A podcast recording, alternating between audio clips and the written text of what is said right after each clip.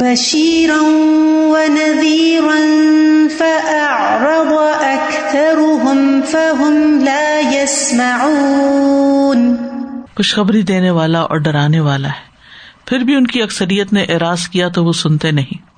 اب مزید قرآن ہی پر بات ہو رہی ہے کہ یہ خوشخبری بھی دیتا ہے اور ڈراتا بھی ہے. کس کے لیے خوشخبری؟ جو اچھے عمل کرے. اور ڈراوا کس کے لیے؟ جو اس سے منہ پھیرے.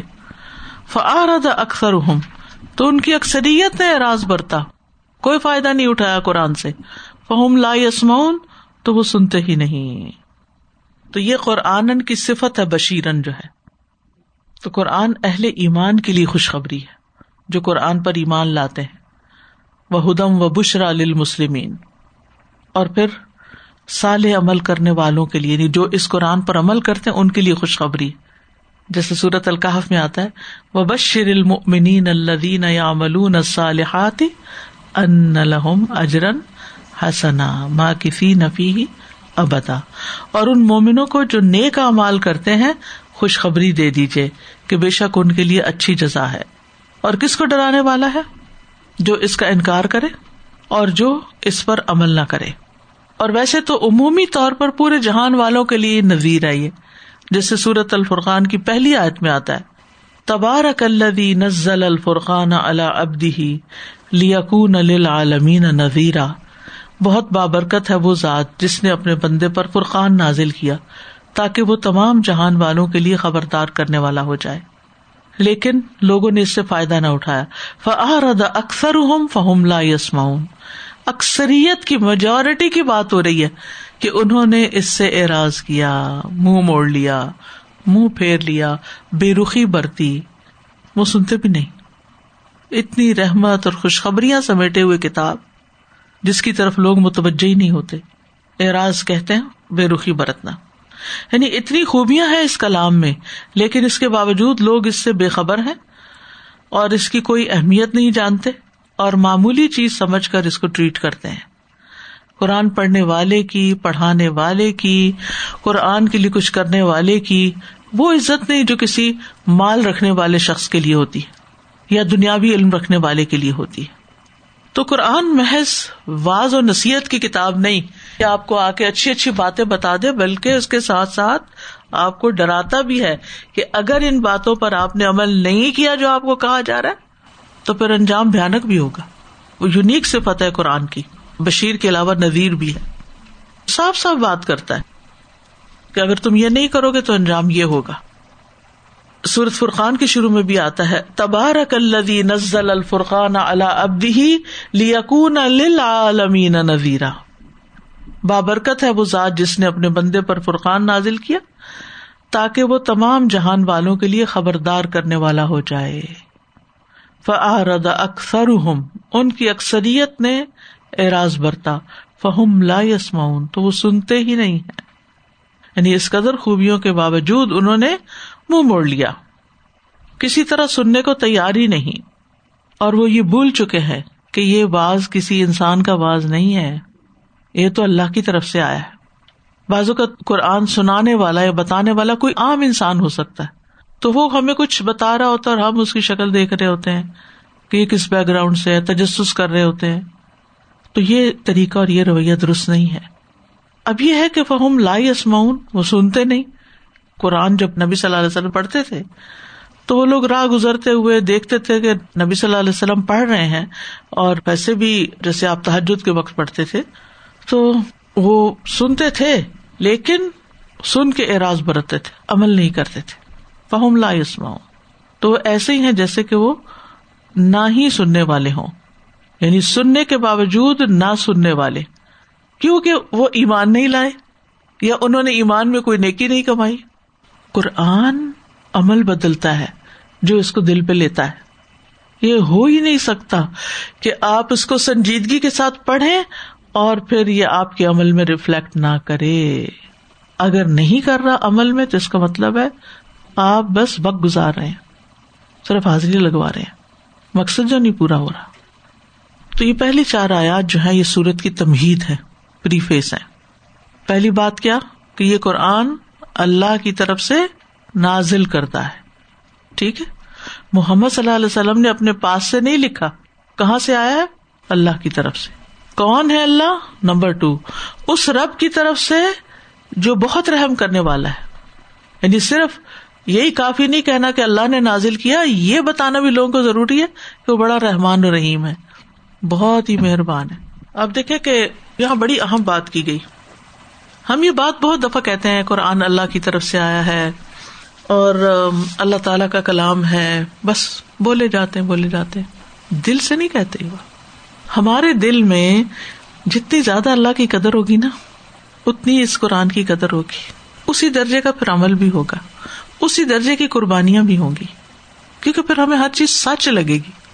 سب سے بڑی خرابی کیا ہے کہ ہمارا اللہ کے بارے میں حسن ظن نہیں ہے کہ اللہ رحمان اور رحیم ہے، اللہ نے بہت بڑی نعمت بھیجی ہے ہمارے لیے. اکثر ہمارا پریشان رہنا، فکر کرنا، کبھی کسی چیز کی کبھی کسی کی کبھی کسی، یہ بھی اسی چیز کا نتیجہ ہے کہ ہمارا اللہ کے بارے میں حسن ظن نہیں ہے، ہم اللہ تعالیٰ کو پہچانتے نہیں ہیں. کیوں؟ کیونکہ جو ہمارا دشمن شیطان ہے نا، یہ ہر وقت ہمارے دل میں وسوسے ڈال کے ہمیں غمگین رکھتا ہے اور ہمیں پریشانی کی باتیں ہی سجھاتا رہتا ہے. اس چیز کا سوچو، اس کا سوچو. جیسے نماز ہے نا، نماز تو پوری لائف کو ڈپکٹ کرتی ہے نا، پھر اس میں آ کے کہتا ہے یہ سوچو وہ سوچو وہ سوچو. تو جو ہم عام روزمرہ زندگی میں سوچ رہے ہوتے ہیں نا، وہی ہمارا حال نماز میں ہوتا ہے. قرآن میں آتا ہے کہ شیطان جو ہے نا، وہ تمہارا دشمن ہے اور وہ اپنے دوستوں سے تمہیں ڈراتا ہے، یخوف اولیاء. اب کیا ہوتا ہے کہ اس کا دل پسند مشغلہ یہی ہے کہ ان بندوں کو، چاہے وہ اللہ کے بندے بنے ہوئے ہیں یا نہیں بنے ہوئے، نیک ہیں یا بد ہیں، ان کو اللہ سے بدگمان رکھو، اللہ سے دور کر دو، اللہ کی محبت اور ایمان ان کے دلوں سے چھین لو. اگر کوئی فکر اور پریشانی آتی ہے، جب ہم کہتے ہیں حسبنا اللہ و نعم الوکیل، کیا مطلب ہے اس بات کا؟ اللہ مجھے کافی. واقعی یقین سے کہتے ہیں اللہ مجھے کافی ہے. ہم کہتے ہیں اگر یہ ناراض ہو گیا، وہ روٹ گیا، وہ مائنڈ کر گیا، وہ چلا گیا، تو پھر میرا کیا بنے گا؟ جس کا اللہ پہ توکل ہوتا ہے وہ تو ان باتوں پہ پریشان نہیں ہوتا. وہ کہتے حسبنا اللہ و نعم الوکیل، حسبنا اللہ سیؤتینا اللہ من فضلی، اللہ اپنے فضل سے عطا کرے گا. اسی طرح پھر ہمارا یہ بھی یقین نہیں کہ یہ قرآن جو ہے یہ ہمارے لیے واقعی رحمت کی چیز ہے. ہم اس کو بھی نا ایک بوجھ سمجھ کے بازوقت لے رہے ہوتے ہیں اور ایک پریشانی کا اظہار کر رہے ہوتے ہیں، یہ یاد نہیں ہو رہا، یہ سمجھ نہیں آ رہا. اگر اس کا کچھ حصہ بھی ہمیں سمجھ آ گیا نا، قل بفضل اللہ و برحمتہ فبذلک فلیفرحوا. کوئی بھی چیز آپ یکدم کٹھی نہیں کھا جاتے، تھوڑی تھوڑی تھوڑی تھوڑی کھاتے ہیں. قرآن معجزہ ہے نا، ہمیں عاجز کرتا ہے، ہم اس کو عاجز نہیں کر سکتے. ایک دم سارا سمجھ نہیں آ سکتا، جتنی دفعہ پڑھو گے نئی باتیں سمجھ آئیں گی، نئی باتیں سمجھ آئیں گی. تو یہ قرآن اللہ کی طرف سے نازل کرتا ہے. کون ہے اللہ؟ ہمارے لیے وہی کافی ہے، سب سے بڑا ہے، الرحمن الرحیم. جب ہم اس کے سپرد اپنے معاملات کر دیتے ہیں تو وہ ٹیک کیئر کرتا ہے. شیطانی وسوسوں کے توڑ کے لیے ہمیں اپنے اندر اللہ کے بارے میں حسن ظن پیدا کرنا ہے، یقین پیدا کرنا. لا تحزن ان اللہ معنا، غم نہیں کرو، اللہ ہمارے ساتھ ہے، اللہ ہے نا. لوگوں کا کیا عالم ہوتا ہے، کوئی چھوٹا سا احسان کریں گے پھر احسان جتانے بیٹھ جائیں گے، پھر آپ کو تانے دینے بیٹھ جائیں گے، پھر آپ سے روٹ کے بیٹھ جائیں گے، پھر ناراض ہو کے چلے جائیں گے، پھر آپ کو الٹی پلٹی سنانا شروع کر دیں گے. یعنی کچھ لوگوں کا حال تو یہ ہوتا ہے، ذرا سی ان کی مرضی کے خلاف بات کرو تو صحیح. آپ سب کو اس کا ایکسپیرینس ہوا ہوگا، بات کچھ ہوتی ہی نہیں، آپ کے وہم و گمان میں بھی نہیں ہوتی، اور اس کو اتنا بڑا ہوا بنا لیتے ہیں اور اتنی بڑی مصیبت کھڑی کر دیتے ہیں، اپنے لیے بھی اور دوسروں کے لیے بھی. یہ شیطان ہوتا ہے بیچ میں، چاہے ہسبینڈ وائف ہوں، چاہے بچے اور ماں باپ ہوں، چاہے بہن بھائی ہوں، چاہے رشتے دار ہوں، چاہے نیبرز ہوں. تو ایسے تمام مواقع پر اللہ اپنا آپ دکھاتا ہے کہ تم ان پہ کرتے تھے نا بھروسہ، دیکھو انہوں نے تمہیں کیسے توڑا. تو اللہ تعالیٰ بندے کو مایوس نہیں کرتا جب بندہ اپنا آپ اس کے حوالے کرتا ہے کہ اللہ میں تیرا بندہ ہوں، میں تیری اطاعت کروں گا، میرے امور تیرے حوالے، تو نے ان کو درست کرنا ہے. تو یہ قرآن جو ہے یہ اس ہستی کی طرف سے نازل کردہ جو بڑی مہربان ہے، بڑا رحمان اور رحیم ہے، بہت رحم کرنے والا ہے. اور اس نے اس کو کھول کھول کے بیان بھی کیا ہے ہمارے لیے، تاکہ لوگوں کے لیے کوئی عذر نہ ہو. کہ ہمیں تو سمجھ ہی نہیں آیا کیا کہتا ہے قرآن. نہیں، ٹھیک ہے کچھ معاملات ایسے ہیں جن کی مزید وضاحت چاہیے ہوتی ہے، ورنہ اگر انسان ان آیات پر ٹیکسٹ پر ہی غور کرے تو بہت سی باتیں خود ہی سمجھ آتی ہیں. اور پھر عربی زبان میں، جن کی عربی زبان تھی ان کو تو ایک اور بینیفٹ مل گیا کہ تمہاری زبان میں ہے، جو کہ زبان کو خوب سمجھتے بھی تھے. تم تو کوئی عذر پیش کر ہی نہیں سکتے کہ ہمیں سمجھ نہیں آیا. اور پھر پانچویں چیز یہ کہ علم والے اس سے فائدہ اٹھاتے ہیں، اس میں انڈائریکٹلی علم حاصل کرنے کے لیے موٹیویٹ کیا جا رہا ہے. دنیا کا علم بھی، نفع مند علم، فائدہ مند علم، جتنا جتنا پڑھتے جاؤ گے نا، سمجھتے جاؤ گے، اتنا اتنا یہ قرآن اسی ہائر لیول پہ تمہیں سمجھ آنا شروع ہوگا. ایک عام بندے کا لیول ہوتا ہے، وہ اسی لیول پہ سمجھتا ہے گھریلو مثالوں کے ساتھ. ایک اس سے علم والے کا ہوتا ہے، پھر انٹلیکچوئل ہو، پھر اس سے جینیس لوگوں کا. ہر ایک اپنے اپنے لیول پر اس کو سمجھ رہا ہوتا ہے. اور پھر یہ ہے کہ یہ کوئی بے فائدہ کتاب نہیں ہے، کوئی فلسفہ نہیں ہے، کوئی خیالی باتیں نہیں ہیں، پریکٹیکل لائف سے متعلق چیزیں ہیں. آیت نمبر فائیو، وَقَالُوا قُلُوبُنَا فِي أَكِنَّةٍ مِّمَّا تَدْعُونَا إِلَيْهِ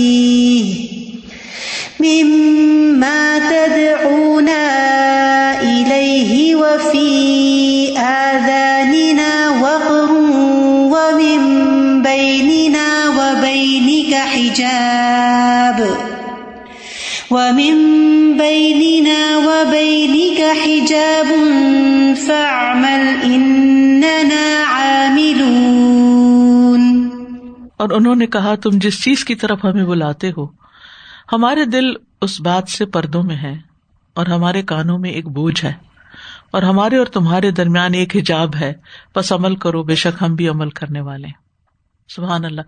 جیسے قرآن کے بارے میں کتنی ساری باتیں کی گئی نا، تو یہاں اب ان لوگوں کے رویے کے بارے میں کئی باتیں کی گئی ہیں کہ ان کا رسپانس کیا تھا.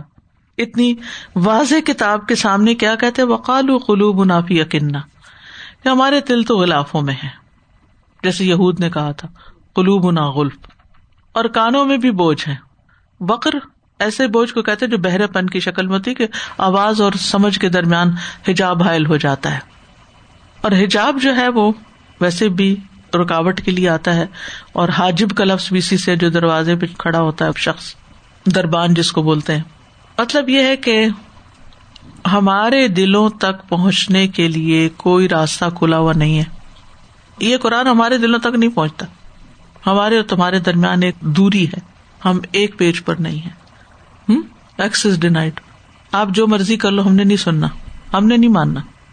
جو کچھ آپ لے کر آئے ہیں اس کو سننے سے ہمارے کان بہہ رہے ہیں، یہ ہمیں مت سناؤ، یہ ہم سننے والے نہیں، یہ نہیں ہم ماننے والے. اتنی خوبصورت کتاب اور یہاں کیا رسپانس؟ ہم نے نہیں لینا اس کو. کتنی بڑی بدبختی ہے. بنیادی طور پر خواہشات نے دلوں کو اس طرح ڈھانپا ہوا ہے کہ آنکھیں بھی بند اور کان بھی اور دل بھی. تو اس لیے ایک ایسا حجاب ہے کہ جو رسول اللہ صلی اللہ علیہ وسلم کی دعوت کو قبول کرنے میں حائل ہوا ہوا تھا قوم اور آپ کے درمیان. مطلب یہ تھا کہ ہمارا دین کچھ اور ہے، تمہارا دین کچھ اور ہے، تم توحید کی طرف بلاتے ہو، بتوں کی طرف بلاتے ہیں، تو ہماری تو راہیں ہی فرق ہے. یہ پردے کی بات اس لیے کی گئی، اور یہ وقر کی بات کہ نبی صلی اللہ علیہ وسلم کو مایوس ہی کرتے کہ آپ ہم پہ کام ہی نہ کریں، آپ ہمیں بتانے ہی چھوڑ دیں، ڈونٹ ویسٹ یور ٹائم. تو انہوں نے اپنے اعراض کی تین وجوہات پیش کی. نمبر ایک کہ ہمارے دل پہ بھاری پڑتا ہے، نمبر دو ہمارے کانوں پہ بوجھ ہے، نمبر تین ہمارے اور تمہارے درمیان ایک حجاب ہے، یعنی ہم آپس میں کمیونیکیٹ نہیں کر سکتے. فَعَمَلْ إِنَّنَا عَامِلُونَ، تم عمل کرو، ہم بھی عمل کر رہے ہیں. یعنی آپ اپنے دین کے بارے میں جو جانتے ہیں آپ اس پر عمل کریں، ہم اپنے دین میں سے جو جانتے ہیں ہم اس پر عمل کریں گے. تم اللہ کی عبادت کرتے ہو اور ہم اپنے معبودوں کی عبادت کریں گے. تم آخرت کے لیے عمل کرتے ہو، ہم دنیا کے لیے عمل کریں گے. یہ بہت بڑا فرق ہو جاتا ہے نا. قل انما انا بشر مثلکم یوحا الی انما الہکم انما الہکم الہ واحد فاستقیموا الیہ وَوَيْلٌ لِّلْمُشْرِكِينَ. کہہ دیجیے بے شک میں تم جیسا ہی ایک انسان ہوں، میری طرف وحی کی جاتی ہے کہ بے شک تم سب کا معبود ایک ہی معبود ہے، پس تم اسی کی طرف سیدھے رہو اور اسی سے بخشش مانگو، اور مشرکوں کے لیے بڑی ہلاکت ہے۔ کل آپ صلی اللہ علیہ وسلم سے خطاب ہے، کہہ دیجیے انما انا بشر مثلکم، کتنے ہمبل ہیں آپ کہ میں تم جیسا ہی انسان ہوں، حالانکہ آپ کا مقام اور آپ کا خاندان اور آپ کے فضائل نو کمپیرزن، لیکن بشریت میں ایک ہی جیسے ہیں، تم بھی کھاتے ہو میں بھی کھاتا ہوں، تم بھی سوتے ہو میں بھی سوتا ہوں، بشری تقاضے میرے اور تمہارے درمیان ایک ہی جیسے، بہت سی کامنالٹیز ہیں، تو میں تمہارے لیے کوئی اجنبی چیز نہیں ہوں، تم کیوں میرا انکار کرتے ہو؟ میں کوئی جن نہیں ہوں، کوئی فرشتہ نہیں ہوں کہ تم مجھ سے ڈرو یا بھاگو، تم جیسے انسانی تو ہوں۔ فرق کیا ہے؟ یوحا الیہ، میری طرف وحی کی جاتی ہے، میرے پاس فرشتہ آتا ہے، اور مجھے جو تعلیم دی جاتی ہے وہ کیا ہے؟ انما الہکم الہ واحد، کہ تمہارا الہ بس ایک ہی الہ ہے، یعنی میرا کام ہے تمہارے تک وحی کا اصل مقصود کرسٹ پہنچا دینا۔ فاستقیموا الیہ، تو تم اسی کی طرف سیدھے رہو، یعنی ہر کام میں اسی کا قصد کرو، جیسے کہتے ففروا الی اللہ، اللہ کی طرف دوڑو، یعنی سارے معبودوں کو چھوڑو، صرف ایک کو پکڑو، ایک کی طرف رخ کر لو۔ واستغفروہ، اور اس سے مغفرت طلب کرو۔ کس چیز کی مغفرت؟ اس بے وفائی کی جو تم نے اب تک کی، کہ اس کو چھوڑ کر اوروں کی طرف تم جھک گئے، اور معبودوں کی طرف، یا جو شرک کفر نافرمانی تم کرتے رہے اس سے توبہ کرو، یا اس کے علاوہ جو گناہ بھولے سے سرزد ہو گئے تم سے، اس پر بھی توبہ کرو۔ وویل للمشرکین، اور ہلاکت ہے مشرکین کے لیے۔ یہ ویل کا لفظ ہے نا، ڈانٹ اور دھمکی کے لیے۔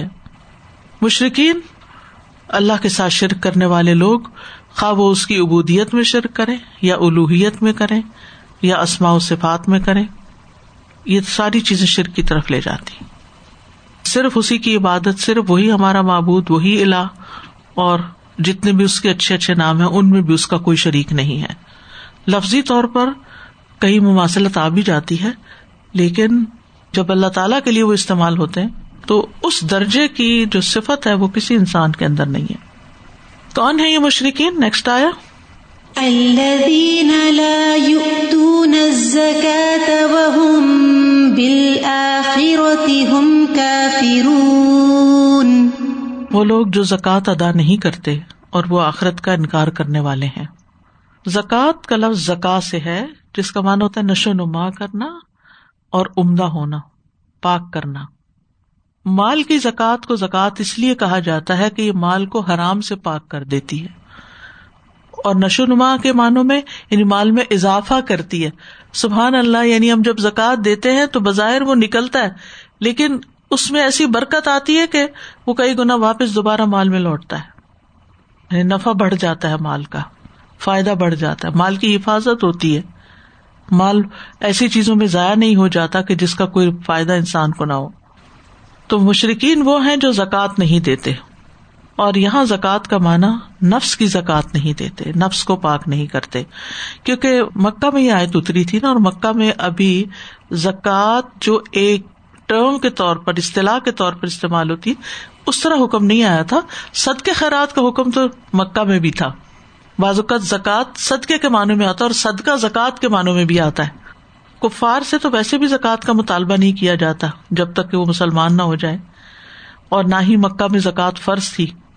تو مطلب یہ ہے کہ اگرچہ اس کا نصاب اور ایک خاص شکل میں یہ مدینہ میں حکم آیا، لیکن صدقہ خیرات کا حکم مکہ میں بھی تھا۔ جیسے ہرقل والی حدیث اگر آپ کو یاد ہو، ابو سفیان سے جب اس کی ملاقات ہوئی تو ہرقل نے پوچھا تھا وہ تمہیں کس چیز کا حکم دیتا ہے؟ تو حدیث کے الفاظ ہیں وَيَأْمُرُنَا بِالصَّلَاةِ وَالزَّكَاةِ وَالصِّدْقِ وَالْعَفَافِ، کہ وہ ہمیں صلاۃ، زکوٰۃ، صدق اور پاک دامنی کا حکم دیتا، وصلۃ اور صلہ رحمی کا۔ تو لفظ زکوٰۃ اس وقت بھی معلوم تھا۔ پھر اسی طرح مکی صورتوں میں بعض اوقات صدقے کا، بعض اوقات کھیتی میں سے حق ادا کرنے کا حکم ملتا ہے۔ تو یہ ساری چیزیں اسلام کی بنیادی احکامات میں سے، یعنی مال کو خرچ کرنا، مال کو دینا، یہ ہمارے دین کی روح ہے۔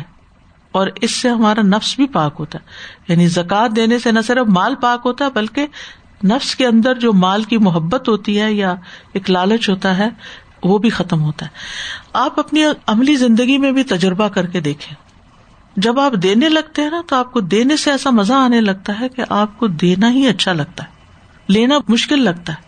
دیتے جانا دیتے جانا اور آپ کے اندر سے وہ خوف بھی نکل جاتا ہے, وہ بخل بھی نکل جاتا ہے, دل میں وسعت آ جاتی ہے, ایک شرح صدر آ جاتا ہے. تو یہ سارے زکوٰۃ کے فائدوں میں, اسی لیے لفظ یہاں زکوٰۃ استعمال ہوا ہے. تو یہاں علماء کہتے ہیں کہ نفس کی زکوٰۃ ہے, مطلب یہ ہے کہ اپنے نفسوں سے غافل ہیں, ان کی اصلاح کی فکر نہیں کرتے, ان کے اندر جو خرابیاں ہیں ان کو دور کرنے کی کوشش نہیں کرتے, کیونکہ قرآن مجید تو آیا اس لیے تھا نا کہ ہمیں اندر سے پاک کرے. آپ دیکھیے کوئی نہیں ہمیں جانتا جتنا ہم اپنے آپ کو جانتے ہیں, یا اس سے بھی زیادہ جتنا ہمارا رب ہمیں جانتا ہے. تو رب نے وہی احکامات اتارے ہمیں جانتے ہوئے کہ ہمیں ضرورت کس چیز کی. یعنی بعض اوقات قرآن پڑھتے ہوئے ایسا آئینہ نظر آتا ہے کہ اندر تک کے عیب نظر آنے لگتے ہیں انسان کو اپنے, اور اگر انسان پھر واقعی چاہتا ہو اپنے آپ کو صاف ستھرا کرنا تو پھر وہ وہ خرابیاں باہر نکالتا ہے جو آپ کسی انسان کو بھی دکھا نہیں سکتے.